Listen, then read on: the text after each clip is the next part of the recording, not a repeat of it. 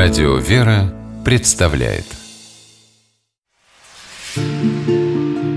Места и люди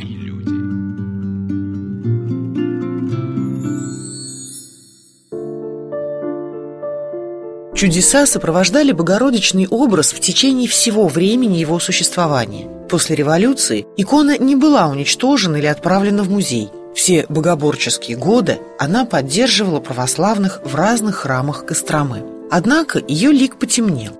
Когда это случилось? По одним свидетельствам, сразу после отречения Николая II, по другим – после его расстрела.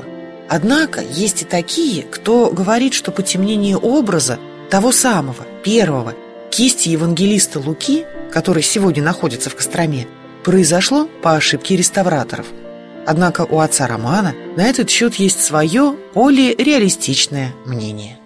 Мы понимаем, что икона, она живет своей жизнью. Это такой живой материал на дереве, да, с натуральными красками, с натуральным покрытием. Вот, и ей свойственно э, в течение там, буквально нескольких лет э, менять свой вид. Поэтому, если брать духовные какие-то моменты, то, конечно, и они наверняка тоже отражаются на образе. Мы знаем, что вот Федоровская действительно очень тесно связана с царской семьей, с домом Романовых. Благословенные иконы для царя Михаила Федоровича. Так и она была в Ипатьевском доме при расстреле э, царской семьи. Ее обнаружили список этой иконы. Вот. Но, конечно, буквально вот в какое-то время, если икона несколько десятилетий стоит в храме, если ее люди особенно почитают, то ну, она темнеет, потому что темнеет вот это основание верхнее, да, люди ставят свечи перед ней, поэтому вполне возможно какое-то его такое-то естественное материальное объяснение темнения икон. Э, конечно, если в храме есть э, реставраторы или художники, э, они, как правило, за такими иконами ухаживают и через некоторое время их поновляют, оттирают вот этот верхний слой потемневший, закрывают новым покрытием олифы. Икона вновь становится как новый. То есть не надо впадать в мистику так сразу же огульно? Ну, конечно, конечно, нужно и осознавать, что я думаю так, вот если икона темнейшая, это еще более придает статус вот такой иконы, значит, почитаемой, чудотворной. Однако, сколько людей, столько и мнений. В городце, вдали от столичного лоска, в глубоких заволжских лесах, монахи обители, где была обретена Феодоровская икона Богородицы, все-таки менее прагматично относятся к случаю с ее потемнением. Руководитель отдела катехизации Городецкой епархии – Большой знаток иконографии Иерей Алексей Гизатуллин считает, что чудеса бывают и со знаком минус.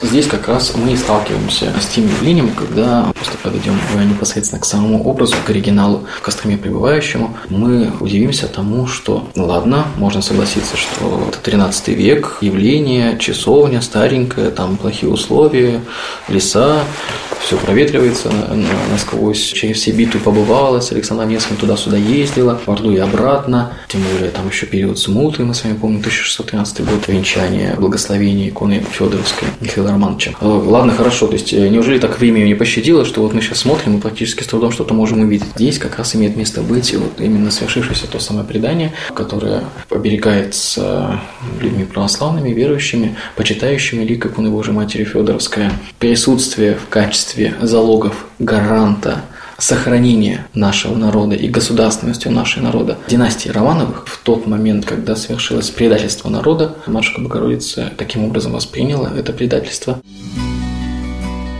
Есть еще одна версия потемнения лика Богородицы. Большевики вполне себе собственноручно и самым что ни на есть реальным, не мистическим способом просто-напросто подпортили краски, чтобы, ну, например, отвратить людей от Богородицы или из хулиганских соображений.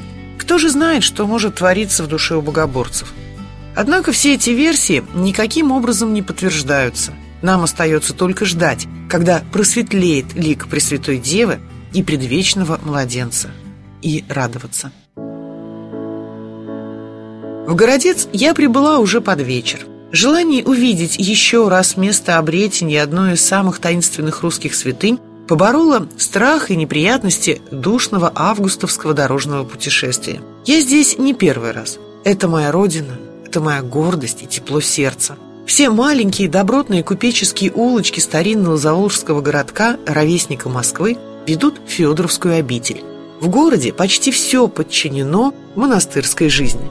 Каждый ребенок знает и почитает, например, великого князя Александра Невского, почившего в стенах древней обители земляком, а ее насельника, миссионера, востоковеда, великого ученого Петра Каменского, ну, вероятно, родственником. Сюда, на берег Волги, стекаются толпы паломников послушать проповеди настоятеля епископа Городецкого Ветлужского Августина. Особенно радуют глаз и нюх бесконечные монастырские лавочки со свежайшими пирожками, ванильно-коричными булочками, сырами местного производства и всякими церковными пахучими товарами, ладаном, маслами, медовыми свечками. Поклониться Феодоровской люди спешат не только со всех концов России, но и всего мира. В прошлый мой приезд, например, владыка Августин познакомил нас с немолодой супружеской парой из Черногории, которые приехали в Городец, чтобы повенчаться у великой святыни. В чем же тайна ее притяжения? Людская молва или, может быть, авторство завораживает? В беседе со специалистом по иконографии, насельником монастыря Иереем Алексеем Гизатулиным мы уже выяснили, что ошибки быть не может, писал Федоровскую святой Лука. Данный лик Царицы Небесной был сотворен и приходится в авторстве в руке святого апостола евангелиста Луки и с предыдущими образами иконы Божьей Матери тяжело коррелируется с точки зрения доказательной базы. То есть, пожалуйста, представьте нам. И это обоснование зиждется на чем? Э, обращая свое внимание на лик Федоровской, мы с точки зрения иконографии видим очень близкую, на уровне даже тождественной, аналогию с иконографией Владимирской иконы Божьей Матери, почему как раз и очень часто, пытаясь э, по первости по вершкам пройтись по описанию иконы Божьей Матери Федоровская, мы с вами в различных э, поисковиках э, сети интернет, э, либо печатных энциклопедических источниках, мы с вами слышим сразу же и видим сразу же первую строчечку, один из списков Владимирской иконы Божьей Матери. Это, с одной стороны, можно так рассуждать. Однако различия существенны в иконографии, в цветах красочного фона, который используется для прорисовки одежд, стилистика, хоть во многом и похожа, почему и по, проводя параллели, можно говорить, если икона тождественна лику Владимирской, то, значит, пытаясь ввести э, логичную последовательность, э, Владимирскую Москву написал, согласно преданию, святой апостол-евангелист. Значит, и таковой же образ был им сотворяем в свое время, а значит и до сегодняшнего дня чудесным упущением промысла Божьего в Духе Святом, как и предыдущий образ, о котором мы с вами рассуждаем, Владимирской иконы Божьей Матери, дошел до наших дней, вот Господь хранит спустя 2000 лет. Значит, и здесь тоже говорим, что принадлежит в руке апостола Евангелиста Луки, значит, все равно двойное подчеркивание волнистой жены линии. Нет ничего удивительного в том, что Феодоровскую икону часто путают с другим чудотворным образом – Владимирской Божьей Матери. Хочу напомнить, что автор обоих произведений – святой апостол Евангелист Лука.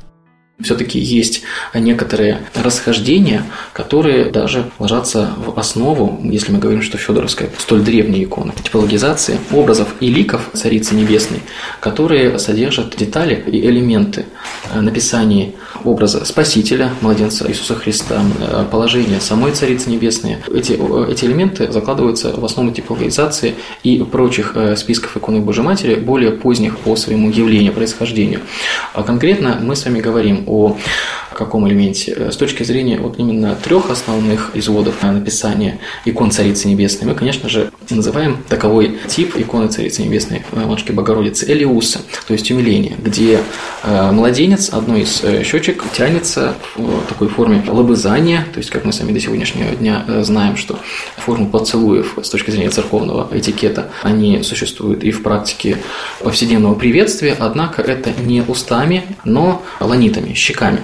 И таковое же целование, лобзание мы с вами наблюдаем и в иконописном типе Элиуса. Лобзание младенцем Матушки Богородицы, э, матери э, своей, и в то же время и обращенность самой Царицы Небесной. То есть это не статический образ, когда Матушка Богородица является центром на иконе всей экспозиции. Рассуждая о видах, которые мы сами помимо Элиуса знаем, Аранта, молящийся знаменем, и в то же время Дигитрия, путеводительница, где жестом э, Царица Небесная показывает на путь и жизнь и истину самого Бога-младенца Иисуса Христа.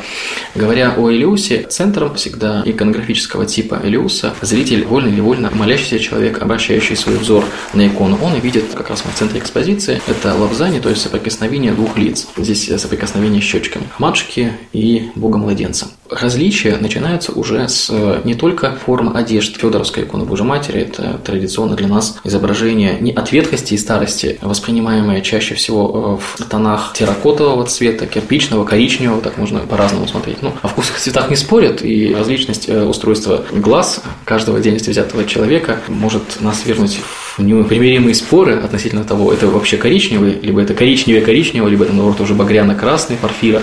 Тем не менее, примерно в этой цветовой гамме мы Федоровскую икону Божьей Матери э, привыкли э, знать, помнить, э, визуализировать ее в памяти своей. И это не от старости, от ветхости, а реально именно таковая цветовая гамма была выбрана не случайно иконописцем при создании лик. Здесь имеет место быть параллель, аналогия с использованием цвета коричневого терракотового в иконографии, изображение рис и одежд, в том числе и в иконе Троицы Андрея Рублева, а также в иных образах, где один из ангелов символизирующих одну из э, личностей, одну из ипостасей Бога Троицы. Цвет этих одежд, он цвета кирпичного, он цвета коричневого, в аналогии с тем цветом, который эпитетом звучит в Священном Писании Ветхого Завета, книги Бытия, повествующей нам с вами о создании мира тварного. И если имя Адама у нас э, отождествляется с цветом почвы, цветом земли, то есть того материала, первоосновы из которого был создан человек, то есть э, как некоторая аналогия с актом, процессом творения всего существующего окружающего вокруг нас, то и в последующем этот цвет символизирует обычно в иконографии процесс чего-то творения, чего-то зарождения, созидания. Ну,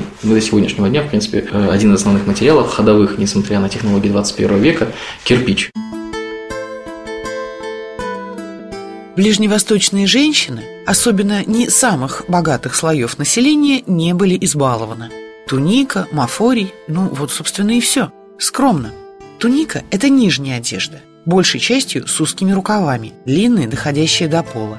Мафорий – верхняя одежда, широкая в разложенном виде круглая, с достаточным по величине круглым же прорезом посередине, чтобы прошла голова. Края этого прореза около шеи обшивались широкой или узкой каймой. Мафорий надевался поверх туники и по длине опускался немного ниже колен. Женщины того времени всегда должны были покрывать голову, и на иконах Матери Божией мы всегда видим на ее голове легкий плат, подбирающий и закрывающий волосы, поверх которого надето покрывало. Покрывало, подобно мафорию, было круглым, разрезанным спереди до центра или с прорезом для лица. Его длина была до локтей.